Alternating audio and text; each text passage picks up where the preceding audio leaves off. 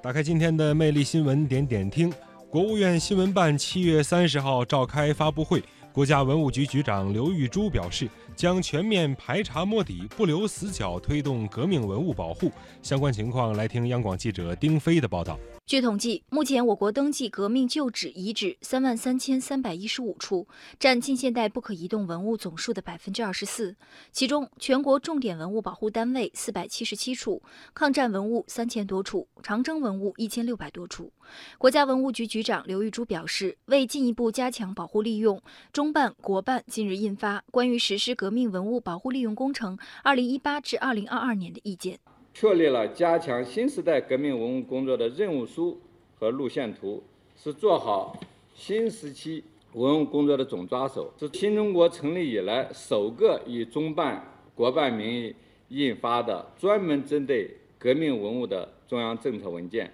根据意见，实行革命文物定期排查制度，分批公布全国革命文物名录，建立大数据库，加大保护力度。各级政府应及时把新发现的革命文物依法纳入保护范畴，实施百年党史文物保护展示、革命文物集中连片保护利用等六大重点工程。县级以上政府应将革命文物保护作为支持重点。